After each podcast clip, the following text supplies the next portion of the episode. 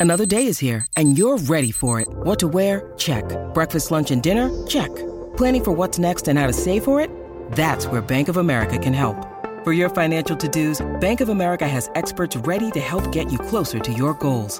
Get started at one of our local financial centers or 24-7 in our mobile banking app. Find a location near you at bankofamerica.com slash talk to us. What would you like the power to do? Mobile banking requires downloading the app and is only available for select devices. Message and data rates may apply. Bank of America and a member FDIC.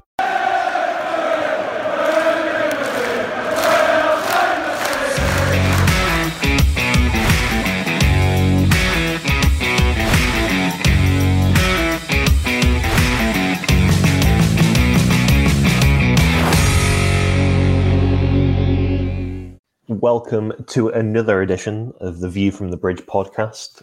I'm Scott Trotter, Chelsea football writer for Football.London, and today I'm joined once again by Bobby Vincent, my fellow Chelsea writer for Football.London. How are you doing, Bobby? I'm good, Scott. Thank you. How are you? Yeah, a bit tired, having uh, not long got back from Madrid, um, but a decent trip outside of Chelsea's performance, maybe. Um, it's been a little while since we came to you uh, with the podcast. Frank Lampard has taken charge of Chelsea since then. There's been a dismal defeat to Wolves and obviously the drama of the Champions League. So we'll crack on and talk about all of that. Um, I guess given given the game last night, we'll, we'll kick off with that, Bobby. And, and I guess, do you want to give just a, a, brief recap and what, what you thought of the game? Yeah. Um, it was always going to be like a really tricky task for Chelsea, and even the most optimistic of supporter probably wouldn't have expected a positive result at the, out of Bernabeu. It was always going to be really hard. Um, we saw how Real Madrid sort of dismantled Liverpool in the last round. Um, their form, their form in the league hasn't been so great, but as we've seen with this side, they they just produce in Europe time and time again, and that's why they're you know the most successful club in Champions League history. And yeah, last night was Chelsea went with quite a defensive formation, um, sort of three-five-two. It's what we saw Bruno Saltor go with against Liverpool in the nil-nil draw um, a few weeks ago now. And Lampard wanted wanted it to be like a three-five-two, but it, in reality, it was more like a five-three-two with how high Real Madrid were um, pressing and how often they had the ball. Chelsea really couldn't. Their wing backs were effectively fullbacks. Um, James and Ben Chilwell could not get as high up the pitch as he wanted, they wanted to, and Lampard said that after the game. And yeah, it, it made excuse me, it created a lot of space for Real Madrid and sort of in front of the defense. Too much space when you've got players like Toni Kroos, Luka Modric, Valverde, Vinicius, like so many good players who can utilize that space. And yeah, it left it left Real Madrid with a lot of spare men, and um, they didn't find it too difficult to break down Chelsea's defense. Two 0 is by no means a disastrous result, but it's you just can't. And it sounds very negative, but you can't really see Real Madrid not scoring at Stamford Bridge next week, and like if they had scored first next week, it could be tie over, and it, it was it's going to be really difficult for Chelsea. Um, there were times last night where they looked a threat on the break. They they had chances with uh, Felix, Sterling, um, in particular in the first half, but it, it, was just it was too difficult to um, get the ball off Madrid essentially and create chances themselves. And when they did get the ball, there wasn't there wasn't enough options um, in an attacking sense, and that was quite disappointing. Uh, yeah, it, it, was always a really difficult one, and uh, I don't want to I don't want to sit here and blame Frank Lampard for how he set up too much because you know he's he's taken this job um, when a lot of people wouldn't, and he's been here for you know I don't know when he was appointed now, but about a week. Yeah, a week today. A week today, yeah. So he, he's only had a week of working with with his players, and um, last night was a was a very humbling defeat because even though it was only two 0 the, the gap between the teams was so clear to see, and yeah, it's it's going to be it's going to be a really difficult task for Chelsea to um, qualify now. Yeah, I think with the Champions League and, and obviously the, the recent success Chelsea have had, there's, there's always a bit of, of, a dream there, a bit of hope, a bit of magic that you want to see. Um, obviously, again, between the 2021 champions and the 2022 champions. But I think when we were at Molineux at the weekend, and that was with a back, a back four, and we saw how Chelsea played there. Um, I think it'd be safe to say when we were in the press room afterwards, it, there was definitely concern for this Champions League fixture. Um, yeah.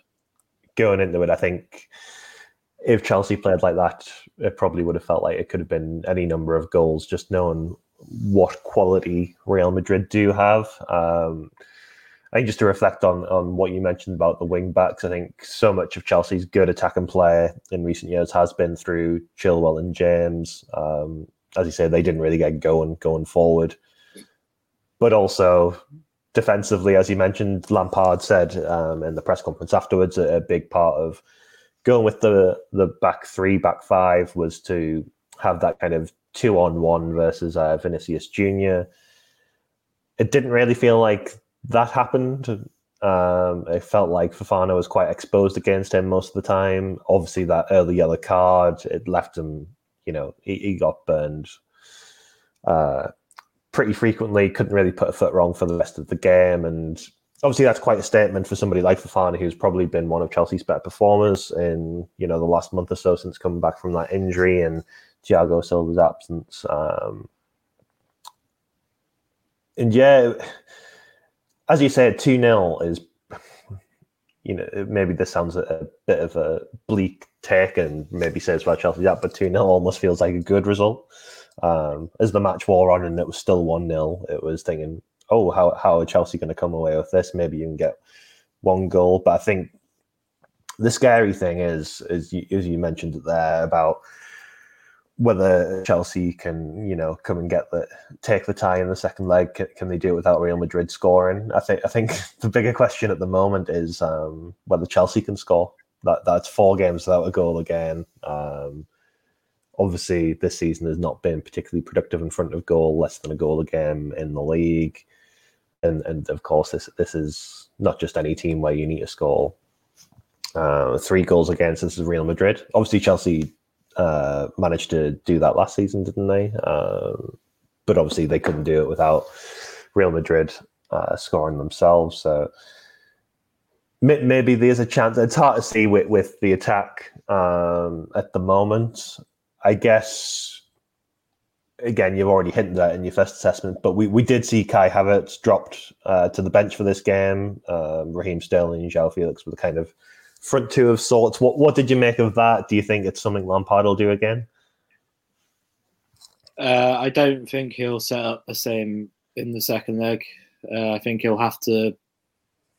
I think if he goes three at the back, which I think he probably will, I think he'll go with the three up front. Um, sort of the three, four, uh, two, one. We've seen a lot under under Graham Potter. Um, I think he'll need more attackers. It, they just looked Felix and um, Sterling last night just looked really isolated. Even even though they were like alongside each other, they were quite when they did get the ball, they they were quite far apart, and it was largely Kante who would go and help them. And as good as Kante is, he's not. That's not his um, strength. Is go. It's not going forward, bombing forward.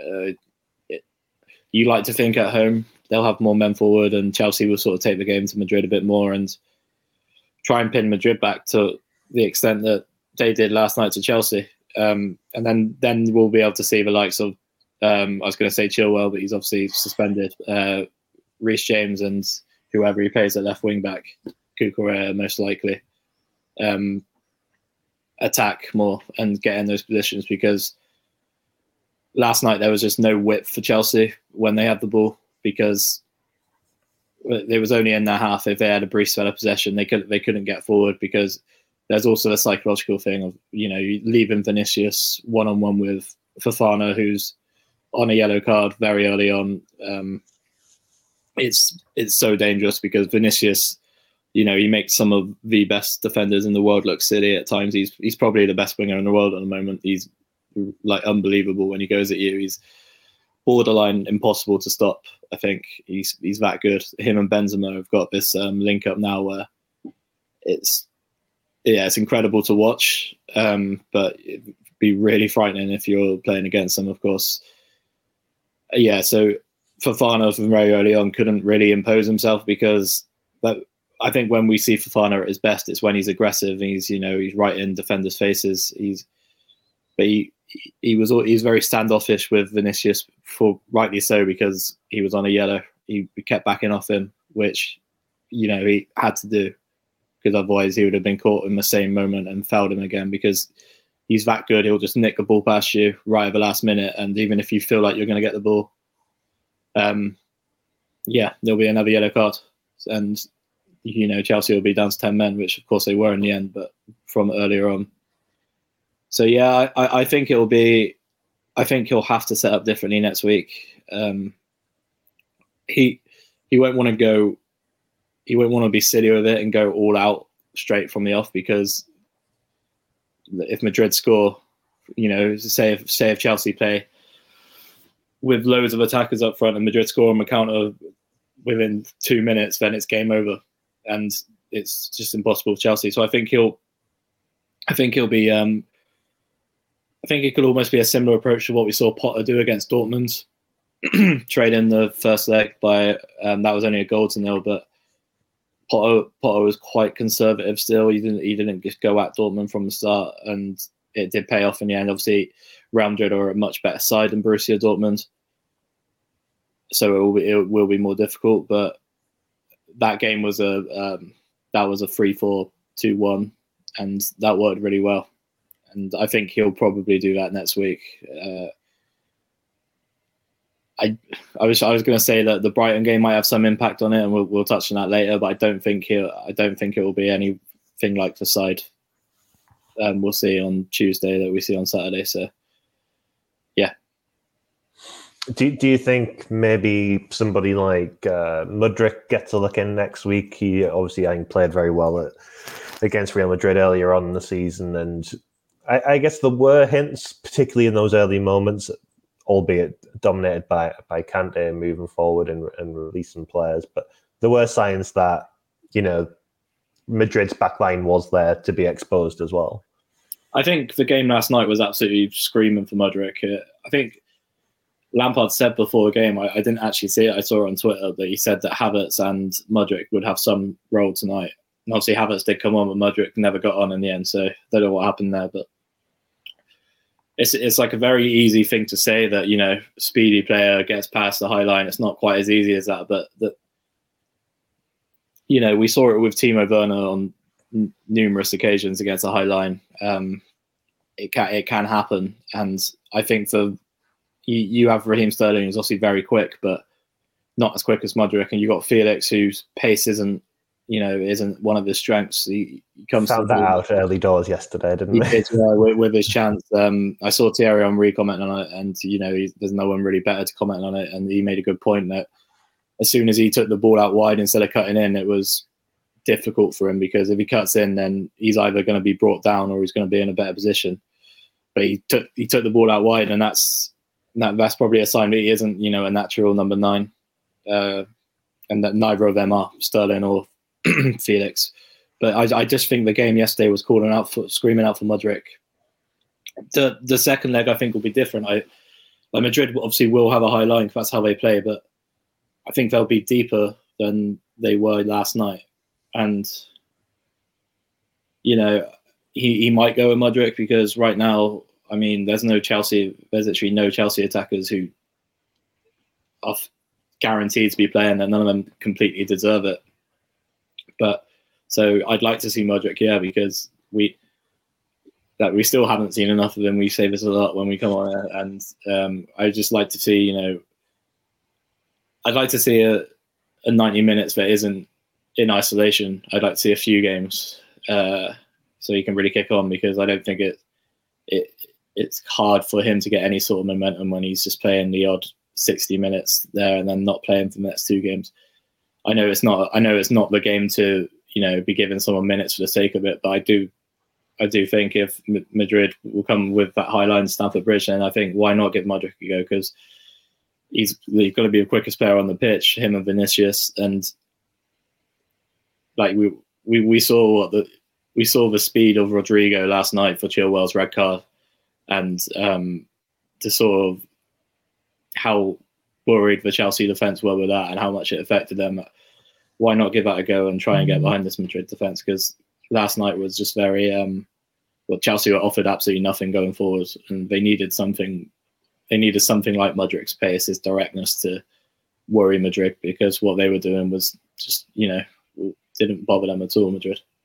Yeah, I think what will be frustrating for Lampard and Chelsea is with them not offering so much going forward that the, there wasn't a bit more strength in defence. I think if you look at the goal, the first goal, obviously the defending was pretty weak to, to let in that first chance, and then uh, obviously I realise there's a lot of criticism for the save Kepa made as well that obviously pushed it to Benzema, and then the second goal Lampard even referenced it was from a set piece, despite them being down to ten men. That should have been dealt with better. Um, there wasn't a great deal of pressure on Asensio, and even even the Chilwell red card. I think Cucurella didn't react quick enough to that run being made and then you question was there much value in, in Chilwell making that challenge, uh, knowing he was among the last men and the tie 1 0 at that stage, put them under a lot of pressure. I think you can you can understand Chilwell. I think he's even said on Twitter today, he said he slept on it and he wanted to apologise to his teammates and the fans. He made the decision in a split second last night and it was a mistake. And he'll always give everything for the team, will continue to do so. But just one of those things where when you are under pressure from a good team, that is when errors are going to be made, but it's still going to be frustrating. And as so often this season, Chelsea just don't have any margin for error because they aren't scoring goals. And that obviously puts more pressure on the defense as well. Um, yeah. We were you pleased to see Thiago Silva back though? I mean, I guess that that is a, a positive for Chelsea in some regard, though. He obviously didn't complete the 90 minutes. Obviously, Koulibaly went off as well. Um, we didn't get an update on his, his injury from Lampard. Fofana struggled. If Chelsea do go with a back three next time out, I guess.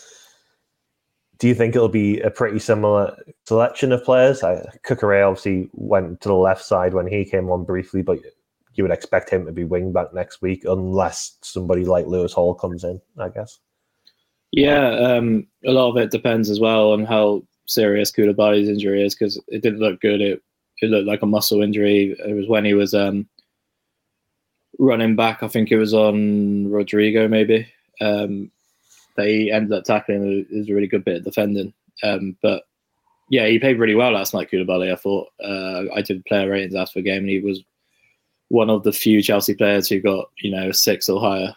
Um, he was yeah, I thought he was good and one of his better performances. And it was a shame that he had to come off on, I think, about the hour mark. Uh, I thought he dealt early on. I thought he dealt with Benzema very well. He kept stepping out and um, you know putting him under pressure. Obviously, he ended up scoring Benzema, but it wasn't on Koulibaly. That. So yeah, I, I think the back if he gets go back free again, I think it will be interesting because there's no Badiashile, obviously. Um, and if Koulibaly's out, then it's either you put Cucurella in a back three or you bring Chalobah in. If you bring Cucurella in, then you've got to play someone else left wing back. We've seen we've seen Sterling do it under um, Potter. We've seen Pulisic do it before. Uh, we've seen Loftus Cheek at wing back, or he could, you know, turn back to Lewis Hall, who had a spell in the Chelsea team, um, sort of before the World Cup and a bit after, but hasn't been really been seen since. So be interesting to see what he does with that. So, yeah, great to see Thiago Silva back. Um, obviously, thought he played well. Um, he did he did his bit. I felt you obviously it can be really difficult, especially you know as as good as he is, and as you know he's a bit of a freak of nature, being 38 and being that good. But it was even again even him against Benzema at times, just you know you could just see how good Benzema was. And yeah, you, I think he was always going to come off. I think Lampard sort of hinted at that towards the game, saying he's managing his minutes. Um, and yeah, Fofana, uh, we've spoken about him already. Uh, I think some bits he did all right, and I think considering it's on a yellow, he actually did okay because I I was fearing for the worst as soon as he got booked because he's either going to get sent off or he's just gonna he's gonna get he's either going to get sent off, he's going to get dragged off at half time or earlier, or he's going to you know just have a nightmare because he's just loses his head basically. But I think he did okay um, against you know just one of the hardest players to face, if not the hardest player to face. So yeah, I, I think I think now it's it's very interesting to see what he'll do next week because we we got to wait. We'll hear more about Koulibaly tomorrow. I'd imagine at his um, press conference, and you know they might have assessed him a bit more because even if he was asked last night, you wouldn't have known straight away. Um, but it, yeah, it'll be really interesting to see what he does because if you like I said, if you bring Cucurella into the back three, then you got to play someone else at left wing back. So I'd imagine what he would do, if I was to guess, would if Koulibaly was out, would be to bring um, in and then play Cucurella left wing back. Yeah, yeah, it will be an interesting one. I think probably worth noting with Lewis Hall, though. I, I don't expect him to start at wing back, but if you look at the games he has played this season, it has been against the likes of Manchester City, Liverpool, albeit not the Liverpool of last season. He has he has played in big games, so it'll be interesting to see if that plays into the thinking at all. Um, I think another thing that we should maybe look at is, is Lampard's subs. I think they caused a little bit of debate, certainly in the press box last night, and maybe a little bit on Twitter as well. Um, obviously, I think the Koulibaly injury one was a significant one. Cucurella comes in, and then that the red card happens quickly after that, and then I think do we see Sterling briefly moved to wing back, but then Lampard did look to to make subs, and we saw uh, Joao Felix and Sterling head off for Havertz and Trevor Chalobah, and it perhaps looked like you know Chelsea were trying to just shore things up at that point. They lost any kind of outlet that could go beyond the Madrid back line, so everything was all of a sudden in front of um, Real obviously we we've already noted that that it was a difficult night for both Sterling and Felix anyway. So so whether that was a big miss or not, but that that is a position where some people might have wanted to see Mudryk, but with the score one 0 away from home, I guess you need to look at the context of, of, the match and see what Chelsea still could have came away with. Um, we then also got Conor Gallagher and Mason Mount coming on. Those subs were being readied, and I think they were even standing on the sidelines as uh, Asensio scored his goal. Um, they obviously replaced Kante and Silva, who I guess you again you've got to look at that that management of minutes um, as, as you highlighted earlier. But when when that move kind of got made and Chelsea went to a back four again, um, something that has not been great for them this season, but there were there were still a few chances at the end of the match for them, and I guess Mason Mount had one of those. Yeah, Mason Mount had a great chance, and it was um, it was one of the best blocks I've seen from Rudiger, of course, um, coming on, who came on late for Real Madrid. Uh, I yeah, it was a really good chance. It sort of came from nothing because before that, you know, Chelsea understandably weren't really threatening with um, 10 men, but there was a real chance there. And it's a shame because that, you know, 2 1 away, from, away from home at Real Madrid, that's certainly a really good result, especially when they played, you know, the, a lot of the second half with 10 men. Uh, but yeah, it wasn't to be. I, I think Mount did okay when he came on, to be fair. He, I think his first sort of action was, uh, I can't think who it was, but he took someone out and that would have pleased a lot of fans, I think, because there, there, was a, lot of the time in the second half, particularly where Real Madrid would just, it just looked like a training session for them, and that was to do with the ten men, of course, but also to do with Chelsea not being able to get close to them. And Mount to just sort of go through someone, even though he didn't get the ball. I think that would have pleased a lot of people. Maybe even Lampard himself, without he wouldn't say it, but I reckon it probably would have. Uh, yeah, and I think he did okay. He, had a couple of nice passes. Um, I think that quite well. Gallagher did what Gallagher does, just came on, um, covered a lot of ground, and added some legs to midfield. But yeah, I mean, there was definitely a hint of damage limitations um, from Lampard, and I, I, get it. I do get it, and I know a lot of Chelsea fans won't be pleased to hear that because you know there, there's this um, feeling that Chelsea should never sort of accept that they're not the better team, but they they they want the better team. They're not the better team than Real Madrid, and in the situation when you've got a man less than a team that was already dominating you with the same amount of players, I think there is definitely a you know scope to manage the game a bit, try to manage the game a bit at least, and I think if you after the red card, I think if you offered Lampard two 0 I think he probably would have taken it, um, because the the game is still there. It's like I said, I, I don't expect Chelsea to win. It's going to be so difficult, but the game is still there, and you never know. Like he he referenced it after the special nights at Stamford Bridge.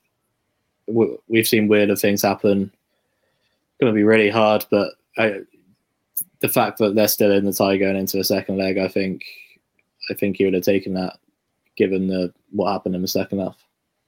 Yeah, and I think is it just enough left in the tie to ensure that that atmosphere at Stamford Bridge uh, for the Champions League is still going to be a good one. It's not a write-off, particularly if they can have a good and quick start, um, but it is going to be very difficult. And I, th- I think, as we just mentioned there, Mount and Gallagher um, both had, I guess, interesting seasons, for, for want of a better word. Mount has really struggled for form, obviously dropped out of the team, and then had some injuries uh, issues recently. Gallagher linked away from the club in January. Um, was happy to stay while he was still getting opportunities under Graham Potter, of course, and his role is is kind of for the most part being that first substitute in the centre of midfield. Um, I think both well, Mount in particular, obviously, the, the contract discussions um, have not bore fruition to a, an extension yet. He'll have uh, not too long left on his deal shortly, and both being linked to to a Premier League rival this summer, as, as you've reported this week, Bobby. Yeah, uh, Liverpool, um, who are really keen to revamp their midfield. Um, so I'm sure a lot of you saw the other day that um, they're no longer in the race for Jude Bellingham, despite uh, sort of having a long term interest in him. They've, they've, essentially been priced out of the move. Uh, so they're looking at other options. Mount was always an option for them anyway. It was even if they had a signed Bellingham, there was a feeling that they still want to sign Mount. Uh, given his contract situation, you know he's going to have uh, 12 months left on it when June comes around, and as far as we know, Chelsea and Mount are no closer to uh, reaching an agreement over an extension, despite sort of both parties initially, anyway, wanting wanting the same outcome. But as time's gone on, um, Mount's, you know, uh, people camp have got become very frustrated with how far away things are, and there's a feeling now that he might look for a move away in the summer. And for Chelsea, I mean, if, if there's a player who wants to leave and is refusing to sign a new contract, you're sort of you're sort of forced to sell him because otherwise you you, you risk losing them on a free transfer next summer, and they could still get you know a, a rather sizable fee, albeit probably not his actual value this summer. Um, yeah, so Liverpool want to sign Mount. They Klopp's a really big fan, and he's he's someone they think can add goals from midfield. It's something they've really struggled with um, over recent seasons, and they've got a very aging midfield now, uh, who've obviously really struggled this season. It's been well documented. And they think Mount is someone who can come in and uh, sort of almost adapt seamlessly, so to speak, to the pressing style they like to play. We, we know Mount's a very good presser. Um, and it's a similar situation with Gallagher. I was told yesterday that I knew that Liverpool sort of had him on their short list, so to speak. But I was told yesterday that it wouldn't be Mount or Gallagher. It could potentially be Mount and Gallagher. They they want both players, and Gallagher is someone who is a bit weird because he's played, you know, a lot of minutes for Chelsea this season, but I think he's only made like ten or eleven Premier League starts. Uh, so despite playing more minutes than a lot of players in the squad, most of them have come from, like you said, being the first sub from the bench, really. And we know Gallagher. I think um, our former colleague Adam Newson reported on it in January that Gallagher's a boyhood Chelsea fan. He loves the club. He, he wanted to stay and fight for his place in um, January. I think there were offers from Everton. Is that right?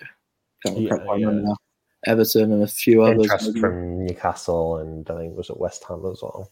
Yeah, but he yeah, so he chose to stay at Chelsea and fight for his place, but that hasn't really worked out for him. I, he did start under Lampard against um, Wolves at the weekend, but didn't really work out for him. He didn't look great.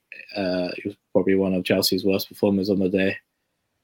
Uh, so yeah, it'll be really interesting to see what Gallagher does because he in the summer as well. He'll be one of those players who um, will be in the final two years of his deal, and Todd Boehly and the Chelsea, the new Chelsea owners have made it quite clear that they they're trying to avoid past mistakes that the club have made and uh, be more decisive when it comes to players' contracts coming into the latter stages of their contracts. And Gallagher going into the final two years, uh, he'll be one of those that they'll be trying to sort out over the next twelve months if he hadn't or if he hasn't already left. And yeah, so Liverpool interested in both.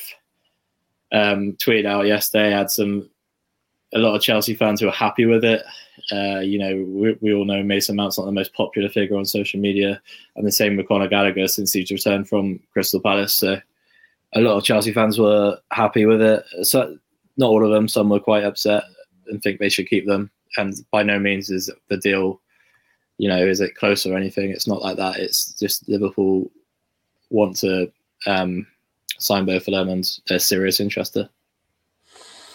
Yeah, and you know it, it is going to be a busy summer for Chelsea. They have obviously so many players on the books, uh, thirty-one senior players in that first team squad, and at the moment it's Frank Lampard's job to try and navigate. Um, obviously, we mentioned that he has been there a week. We've seen a little bit of something different with the return to the back four against Wolves, but maybe a lot of similar faces to, to what to what we've seen before. Nothing too different. What what have you made of Lampard's first week? Obviously, two games in charge. Not a great deal of time on the training pitch to really inspire much, but I guess a, a difficult job for him to come into with him only staying and, until the end of the season, despite you know what I'm sure are going to be weekly questions about whether he feels he can, he can land the job permanently.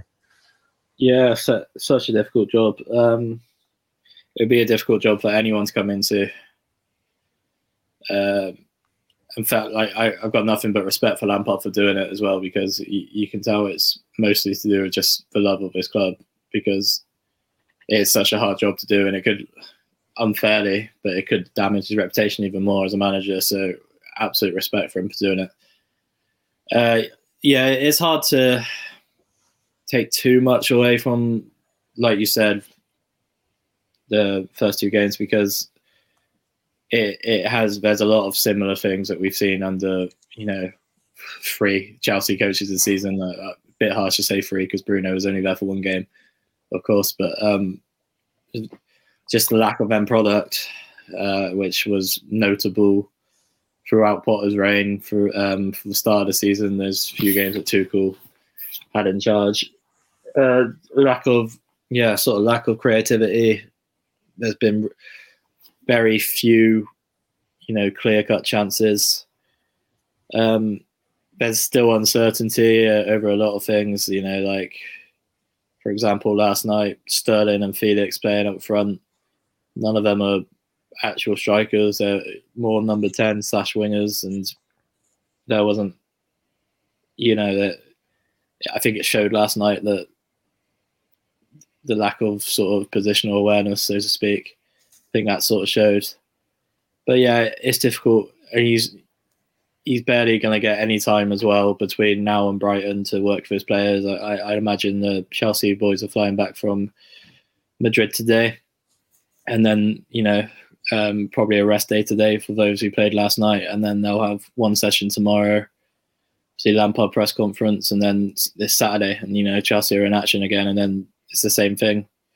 Really, they'll have the rest day Sunday, and then it'll be Monday, and then Tuesday they play again. So the schedule's you know relentless as we know, but that's what Chelsea want because they want to be in the Champions League, of course. But yeah, it's it's hard to take too much from Lampard. I, I I think he spoke well. I think he always speaks well, and I think he spoke well about the issues as well. Said something last night along the lines of, um, "I think these some of these players need to realize how good they are," and I think that's absolutely spot on. It went down quite well on social media. There are a lot of Chelsea players who you know are potentially world class players, or or at least you know close to that, and some of them are not playing like that you look at Raheem Sterling, he's has an unbelievable record, had an unbelievable record at Manchester City. Um, was England's best player in the Euros. Uh, he's you know he's part of the Premier League 100 club. He's a proven goal scorer from the wing, and right now he's just looking like nothing even close to that. You look at Felix, who's you know at times shown that he's got great talent, but uh, you don't really see what much else he offers, and I think a lot of that could be put down to confidence. Obviously, Mudryk, when we, he has played, sometimes he's impressed, sometimes he hasn't. But there's obviously something there. Havertz, we've spoken about Havertz endless amounts of times, has absolutely world class potential, but just lacks a lot of what is needed. And yeah, there's just a lot of players there who like Lampard said, are really amazing players, but they're just not playing like it. And they, they I think they do need to start believing. I think a lot of that will come from having the coach, the, you know, the, the head coach they need as well. And it's probably not going to be Lampard unless, you know, he pulls out something dramatic and wins the Champions League. And even if he does, it doesn't mean he's going to get the job full time. But I think, yeah, I, I think for a lot of Chelsea fans, they just want the season to be over now. And, you know, from an outside point of view, I think it will be. I think it will be for the best when the season is over and they they get their new manager in. They have a good preseason and then they just focus on that year. Yeah, I, th- I think having, having been to the Lampard press conferences so far, when he was unveiled last week, it, I think, as he said, you could you could just really tell the passion he had for the club, and he he felt like it's an honour to to represent Chelsea and be back at Stamford Bridge and the contrast between that and his post-match press conference against Wolves, where he appeared really quite defeated, I thought. Um, I don't know whether you'd agree. It, it was very yeah, down, very downbeat. Yeah.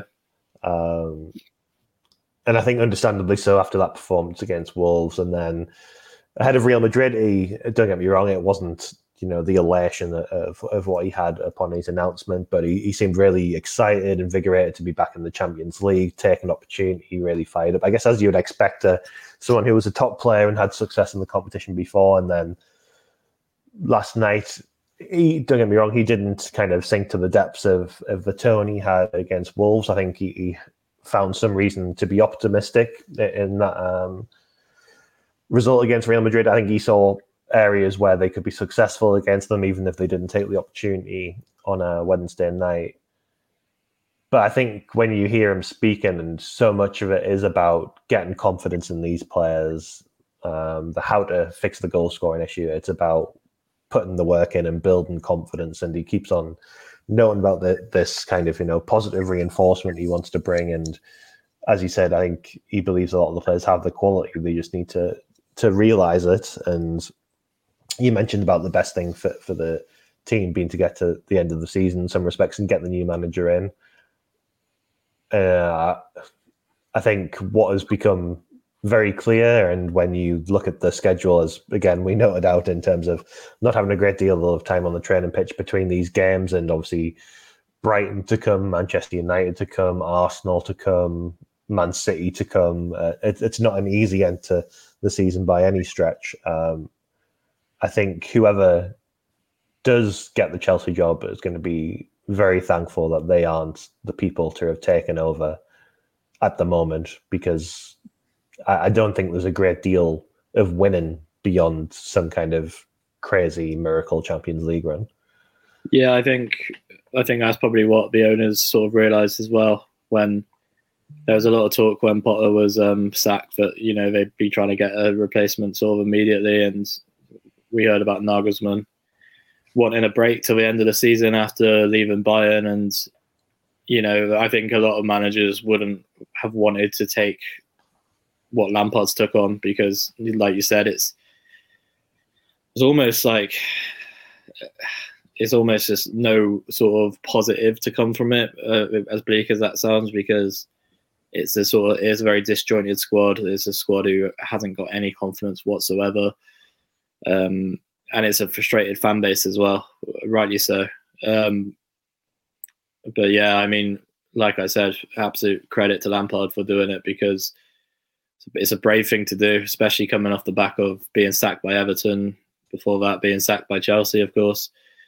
Um, you didn't have to do it. You could have easily just, you know, sat at home, um, waited out, and I'm sure he'd have got a job offer um, from whoever in the future. I'm sure he still will as well. By the way, I'm not saying this is going to completely write off his career. I think, I think he's definitely still he's got some attributes that make him a good coach, um, and he's still very young as well. I think he's 42, um, so he's still very young for a coach, and not all not all top coaches go into it straight away and just have it. Uh, only a very select few do.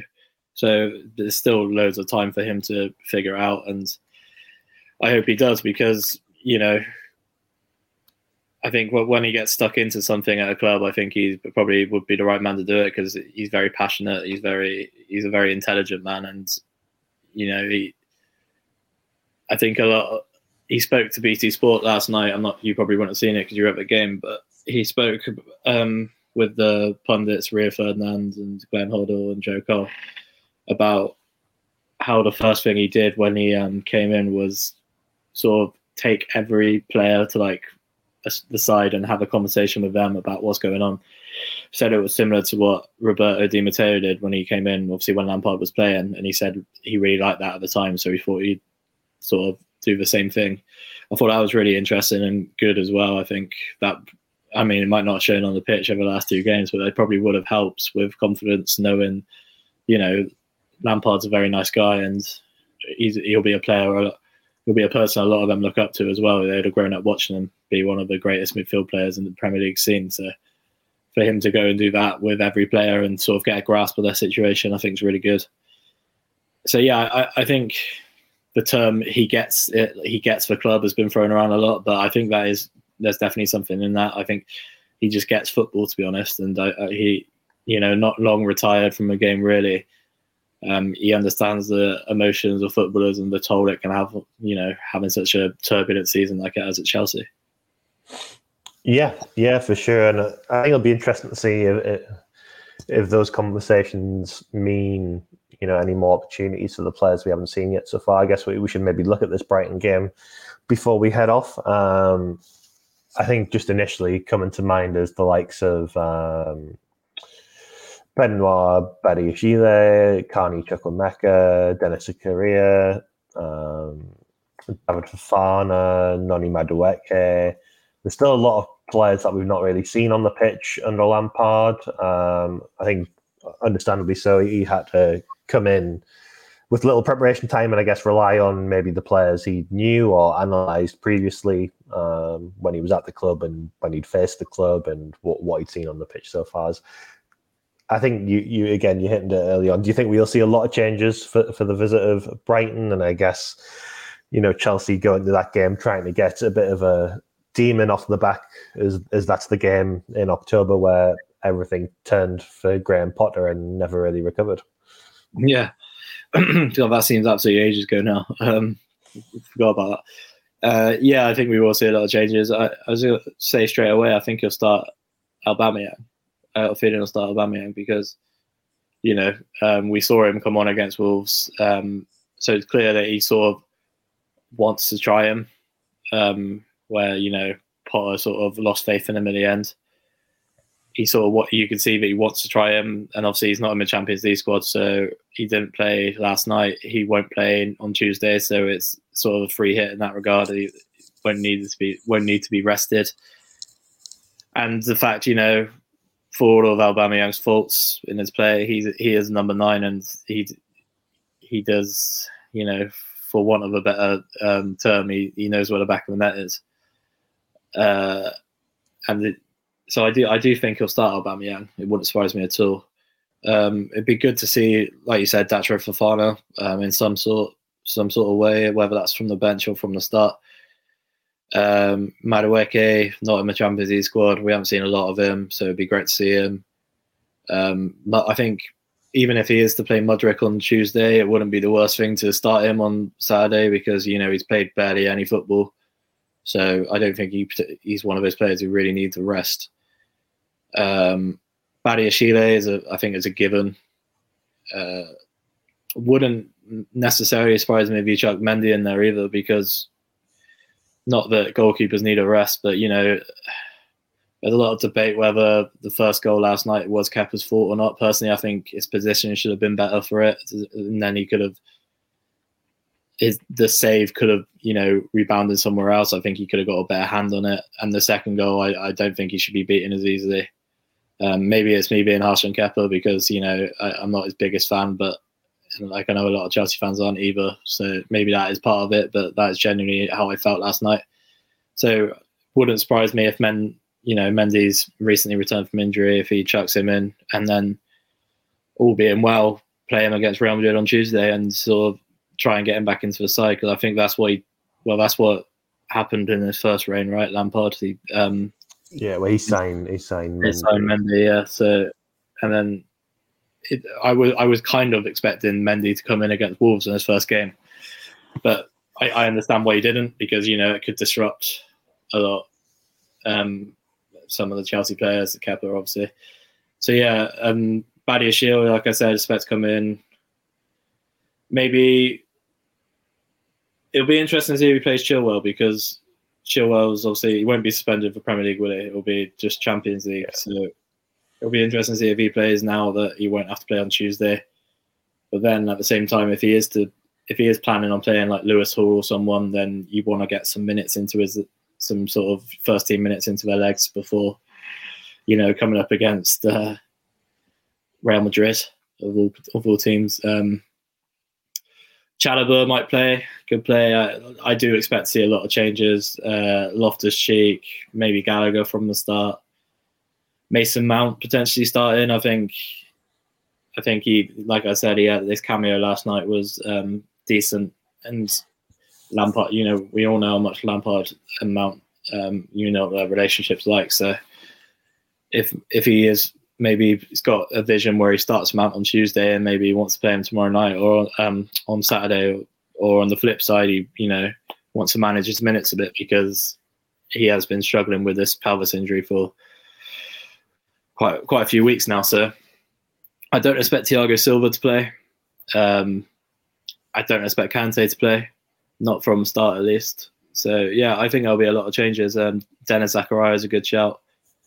Uh, we haven't seen a lot of him, but yeah, I do I do think uh, there'll be quite a few changes, and I think in a way it will be refreshing to see some different names on the team sheet, like like Zakaria or Chukwuemeka, Aubameyang, Madueke, etc. It'll be nice to just see some other players um, on the team sheet and see what they can do. Yeah, and I think I think obviously maybe in the past you'd hope Brighton be, you know, a light relief game compared to Real Madrid. Obviously, under Graham Potter, Brighton got some good results against Chelsea as well. But this season they've obviously had another very good one. They sit seventh at the minute, uh, seven points ahead of Chelsea, but with two games in hand and still, you know, with maybe an outside chance of um, fourth, but certainly in contention for that fifth spot and, and a place in Europe. Um, also, just looking at the Premier League table, this bit seems crazy, though you have to slightly dismiss that they've played more games than Brighton. Aston Villa are in sixth now, and they were below Chelsea before they played, and that wasn't that long ago. Um, no, that's mental. I didn't realise that. Yeah. Yeah. So for all Chelsea have struggled, there there have been missed opportunities as well in in this period, I guess, and I don't know. Do, do, you see Chelsea being able to get a result against Brighton? Uh, do, do, you see them being able to score a goal? God, um, it's crazy to even ask that question when you're playing, you know, Brighton at home. But Brighton have been so good this season, and it's credit to how well run the club is. You know, they they got rid of Potter and replaced replaced him with um, De Zerbi, You know, quite quite soon after as well, and he's just done. He's you know he's exceeded expectations. He's taken them to a different level to what they were under Potter almost. Um, yeah, they got some fantastic players. You know, like uh, Mitoma just looks like where did he come from sort of person, and he, he's now going to have much like plenty of interest in him in the summer. Um, they've got Mac Allister, who's obviously a great player. Caicedo, both players who've been wanted by Chelsea. They've got a really good defense, good goalkeeper. You know, they're, they're just a really, really good team, and it's they're a good team to watch as well. They're, I think, I think they're a popular team in the Premier League. Quite a lot of, um, you know, neutral fans quite like watching them. So yeah, the, Chelsea, Chelsea are really to have their work cut out at Stamford Bridge against them, and I, I'm saying about making changes and everything like you know like Chelsea can afford to make changes and still win, but it's not that. It's it's just it is to just restful Real Madrid, and I, I think the Premier League's gone now. Chelsea aren't going to get relegated, but they're not gonna they're not to get top four.